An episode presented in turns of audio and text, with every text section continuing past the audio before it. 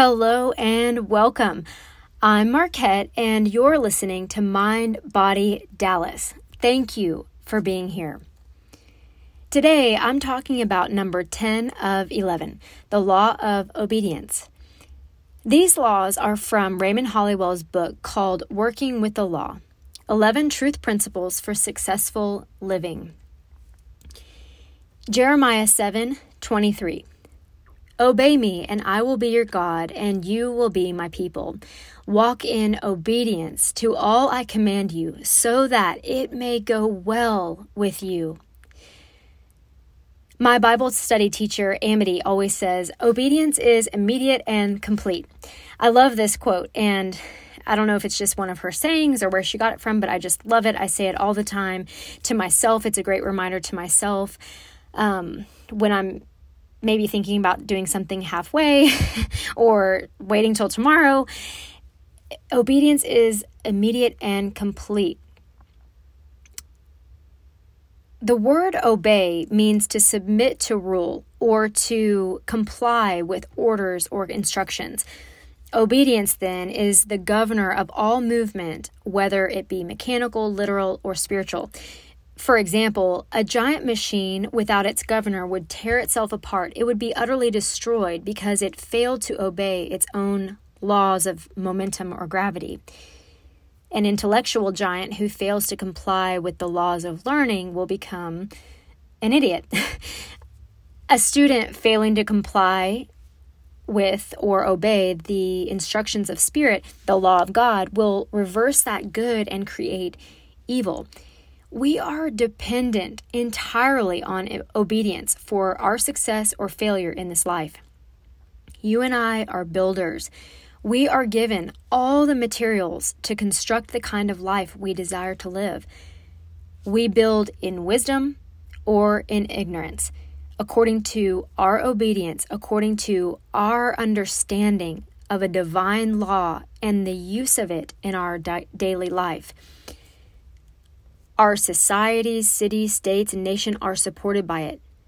Our lives are dependent upon it. Because of our respect for obedience, we as a whole support it. Today, we can look into a home and see a mother training her child into habits of discipline. Tomorrow, we will see a happy mother because her child has grown into youth and manhood that has earned success. A success because back in the beginning of his life, the seed of discipline was placed there, which brought forth respect, obedience, and unselfish thought. On the other hand, we see others fail because they have been allowed to grow up being disobedient, disrespectful, and selfish. We find the answer in nature. Mother Nature has no troubles she cannot overcome. She has no problems she cannot solve. She has no burdens she cannot bear, no tasks she cannot perform. Why? Why? All her operations are governed by the mighty law of harmony and order, which constantly removes any discord, which heals all diseases, which rights every wrong, it supplies every need. If in the winter, a young sprout attempts to break through the soil before season. Mother Nature destroys that sprout by freezing it out. Yet at the same time, the very snow and ice that freeze the little unruly sprout serve as a blanket and a protection to the other seedlings, complying with her laws. When a person wishes to use nature in his work, such as farming or gardening, he must know how to comply with nature's law. In turn, as he obeys her laws, he derives the best results, and in the end, he will enjoy the greatest harvest. He who obeys the laws of nature and acts as her obedient service, servant later becomes the master and reaps a full harvest. Every student who obeys the law and is a true servant for good will become a greater soul and will reap the power to control his every condition and enjoy blessings galore. Who doesn't want blessings galore? We have to be a true servant of good. And remember, obedience is immediate and complete. It's not tomorrow, or I'll do it when I'm in the mood, or when the conditions change. It's not halfway, or take what I want and leave the rest. No. If we are to obey the Spirit within us rather than the conditions outside of us, then the law require, requires us to first think things into existence from within before we see them outside. There's a quote that goes, As above, so below. As within, so without. As the universe, so the soul. We already know from studying the laws of thinking and the laws of attraction that we bring about what we think about, we reap what we sow. We know that by law, if we plant a corn seed, nature does not make a mistake and bring forth an oak tree. So, by the same law and the same reasoning, if you plant thoughts of worry, the law will obey and give you something to worry about. Whatever law you obey will in turn serve you. So, the most important thing then is to know what to obey. We must learn how we will properly choose and serve the law for our highest good. We either serve principle or things in everything in all things that in all situations that we think and do we either serve principle or things. Things are the events or the result of invisible causes whereas principle is the true cause. It is spirit. Principle is that which we think in our minds and things are the results of those thoughts. Thoughts become things. A person who obeys illusions or worships things will have burdens to carry. A person's burdens are the things he considers his personal property, things that he feels are his very own.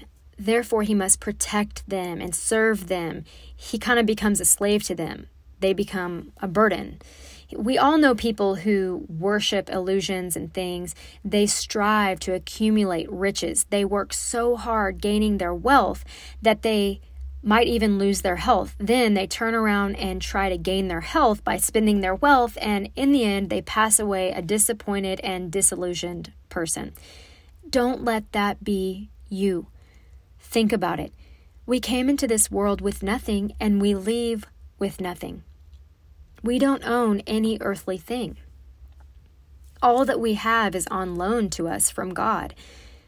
We have to be good stewards of the blessings He pours into our lives. Your kids, your money, your house, all of these wonderful things are God's. If you died today, the world would still go round. Your kids would still be here. Your house would still be here. As the saying goes, you can't take it with you. Analyze your burdens. They arise from your thoughts and ideas of possession. You consider these things yours. You may have kids or any other dependents who must be supplied, and you feel you must care for them as if they have no other protector or provider. But when you realize the allness of God, who even sees the sparrows fall, you will change your idea of responsibility. Your mental release will allow a greater flow of good to come to you and it will come to you in many other ways than before. Thousands and millions of people today are held in bondage to the idea that they must be helped by others, that they must have relief. But listen to me when I tell you that their greatest need is not your help or my help, so much as it is a new understanding of life itself. The fear of the future has captured so many of all ages, everywhere, all over the world. As you obey the law of fear instead of the law of God, you will have many more burdens. For only as we are able to cast our burdens upon the law, we shall be free. Cast your burdens upon God, and He will sustain you. You don't need help, you need new understanding. God, give me new eyes to see my situation in a new way. Open the eyes of my heart, Lord. I want to see you. I want to have new understanding. Help me see it your way. Help me live in the present moment, the power of now. If you are obedient to the law, you will not suffer these burdens. You will live in the present. You'll do your highest good and your highest duty every day. You'll forget the past and let the future take care of itself.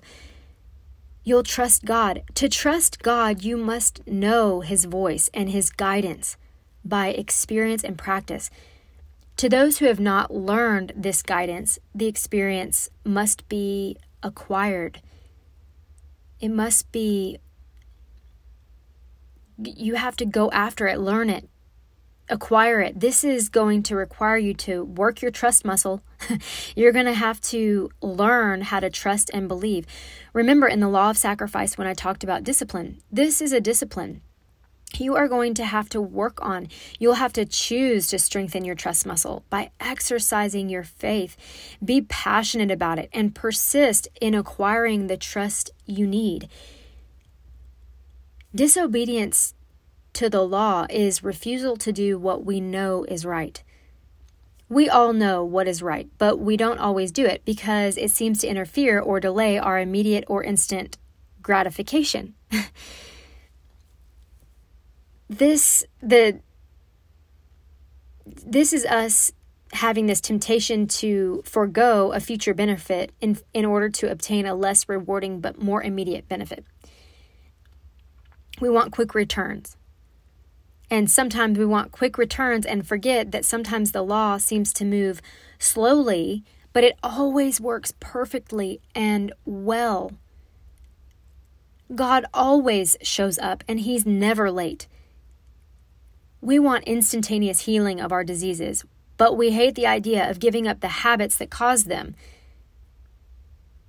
Again, we know what's right. We have to follow God because God is principle, not merely governed by principle, but He is principle. the God governed person is never in doubt as to the results to be gained by following the principle. Why? Because principle is based on law and obedience. So this law can have only one result happiness, peace, and prosperity. All that is required of us is to learn obedience to the law and not to obey petty things that arise steadily as we allow our visions to be disturbed and harassed. Don't allow your visions to be disturbed, distracted, harassed, bullied. Keep your eyes on the prize. Blessed are they that hear the word of God and keep it. Obey my voice, and I will be your God, and you will be my people. When we obey his voice, the law, then we understand. We humble our personal self to the divine self within us. We refuse to accept the outer appearances of things as being final and true, but we look within and seek that which is real and true as God intended it to be. Let us live with God in His work, not after we die, not tomorrow or the next year, but right here and right now, the power of this present moment. God,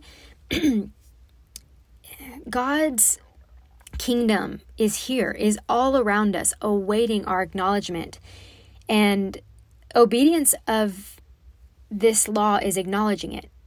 May we not just be members of the kingdom of God, but may we advance the kingdom of God. May we acknowledge it and advance it and obey it.